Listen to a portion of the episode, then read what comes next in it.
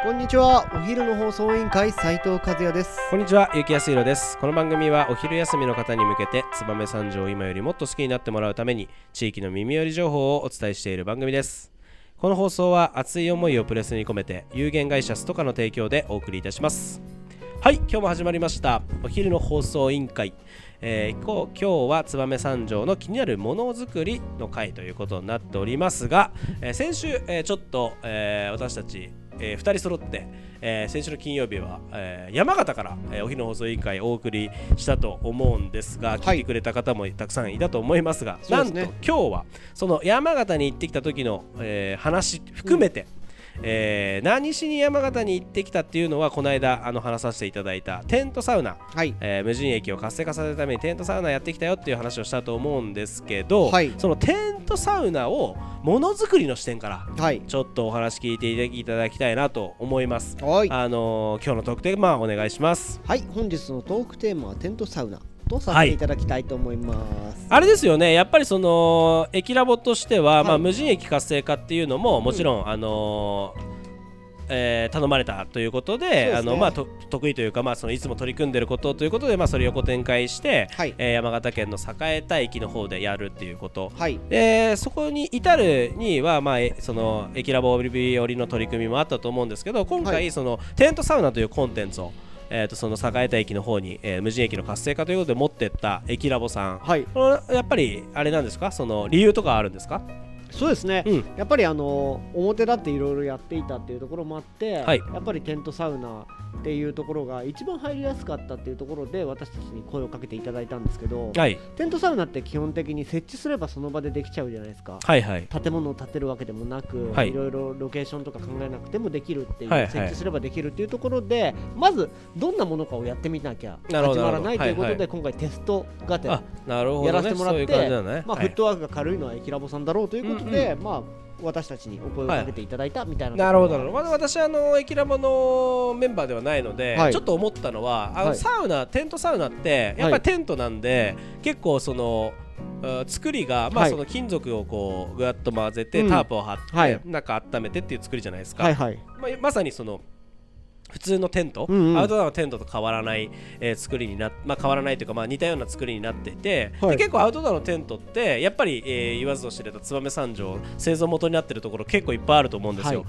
あのメーカーさんもうん。いっぱいあるし、はい。えー、とそれに対して作ってるところももちろうんうんん。いっぱいあるだろうなって思ってるんですけど、なんとなくこのテントサウナって燕三条製ではないですよね。そうですね。テントサウナは燕三条製ではないですね。ですよね、はい。なんかでもなんか今後もしかしたら、エキラボさんとかまあはたまた他のアウトドアメーカーさんとかが、まあ、今サウナすごい流行ってるじゃないですか、はいはいはいそのテントサウナもはい。めちゃくちゃ流行ってるし、なんかそういったなんか商品化？うん。燕三条メイドイン燕三条のテントサウナみたいなのが出てくるのかなとちょっと私とかは思っててはい。なんかああだから和也君とかが関わってるのかなみたいな視点で今回ものづくりの回でちょっとテントサウナの話を聞きたいなと思ったんですよね。はい、なるほど。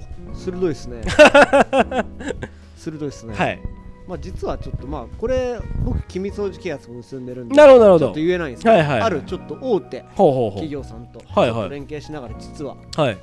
私は今取り組んでいるなるほど。そうですよね。きっとまあ和也さんだけではなくて、はい。テントサウナを製造しようというメーカーさんとか、はい。えー町工場さんとか、は今実は結構多分水面下でいっぱいいるだろうなと思ってたりともするんですけど、はい。やっぱりどうなんですか？作るの難しいですか？いやあのテントの生地が作るのが難しいっちゃ難しいんですけど、生地自体はでもまあ、どっちかっていうとそこは燕三条じゃないかなという感じもしますけどね。ね生地はいはは正直あの大阪の企業さんが得意としてるところがあったりとか、でも実際、いはい。まあ、も僕あの製造してる人間だからちゃんと言いますけど、うん。これ海外で作らないと合わないんですよ値段。逆にね。正直な話。はい、今時点でも、はい。そのテントサウナはそんなに高くない値段でそうそうあの流通をしてるということですかね。で、うん。テントサウナがじゃあ例えばで、はい。今じゃあ平均的に値段見て15万から20万ぐらい10はい。万から20万ぐらいの幅で見てたらとして、じゃあオール国産で言ったら、うん。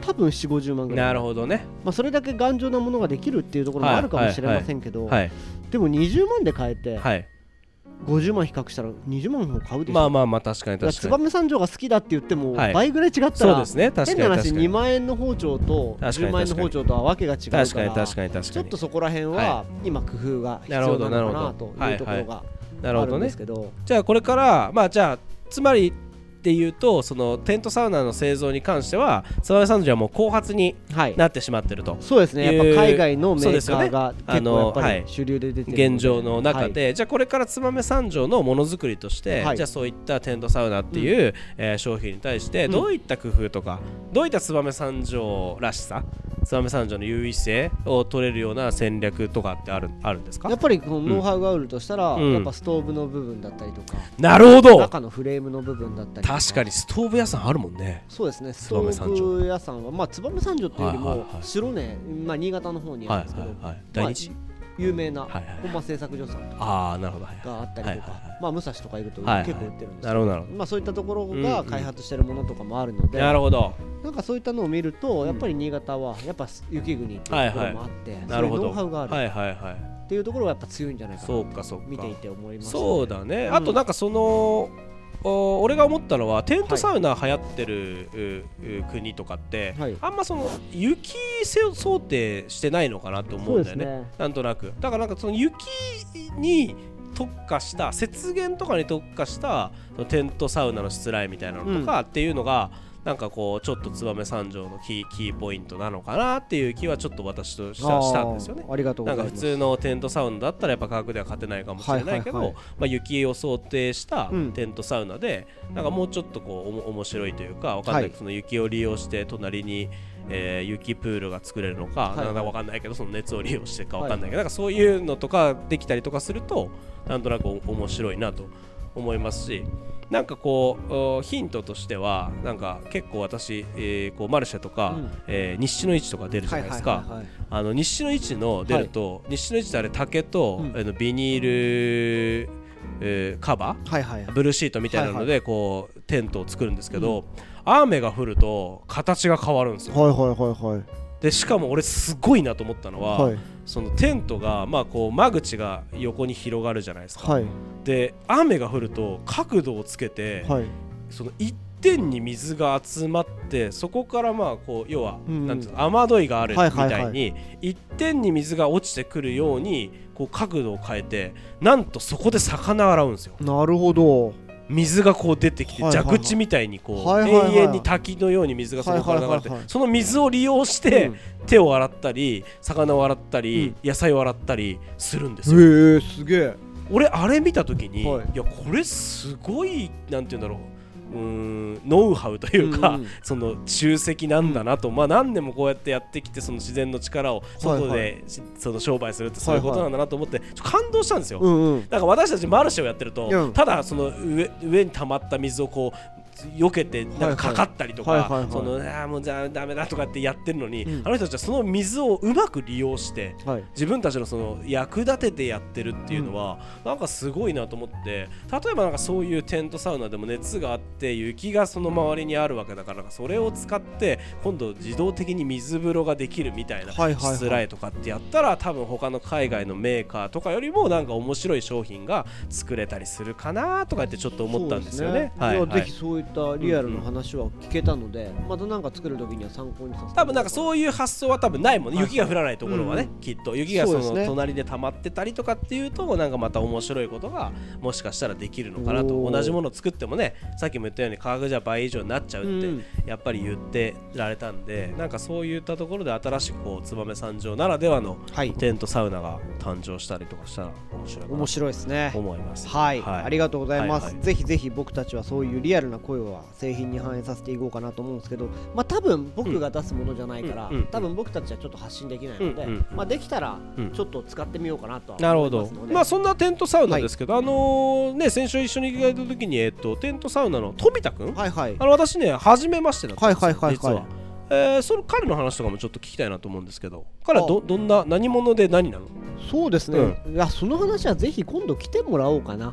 あなるほど。はい。はいはい、あの彼が今どういうことをしてるのかっていうと、ぶっちゃけよく今分かんなくなってああそうなんだね。はい。はいはいそうまあ、なんだ。テントサウナを、はい。まあ、こうイベントとしてしつらえたりとか、はいはい。あの各自持っていて商品開発したりっていうところはあるんですけど、はいはいはい。ちょっと今僕の口からは、はい。こういうことをなりわいとしてるっていうことは今分かんないところがあるので、ん。まあ、大学生ながらも起業家っていうことでなるほど。まあサウナをベースに。やりたい大学生で、はい、えーとテントサウナを、おを持ってそのテントサウナ屋さんとしてその大学ベンチャーとして起業したっていうのは聞いてたんですけど、はいはい。まあ詳しくははい。また、またじゃあ次回えー富田君を呼ばれてそうですね。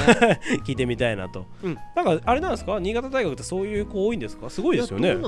大学生で起業とか。僕は新潟大学関わりが全然ない。なるほど。他の人がどういうことをしてるのかすごいなと思って。なんかそれがなあまあまあ素晴らしいことですよね。でもね、うん。学生素晴らしいと思う本当に。サウナで起業するなんて、はい。頑張ってほしいなと思いました。ですね。はい。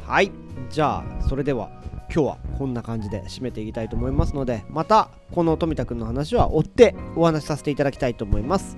それではそろそろお別れの時間が迫ってまいりました。今日も聞いてくれてありがとうございました。お昼の放送委員会では番組への感想や質問をポッドキャストの概要欄またはツイッターお昼の放送委員会より受け付けています。番組内で紹介されるとお礼の品が届きますのでどしどしお寄せください。お待ちしてます。それではまたお昼にお会いしましょう。バイバイ。バイバイ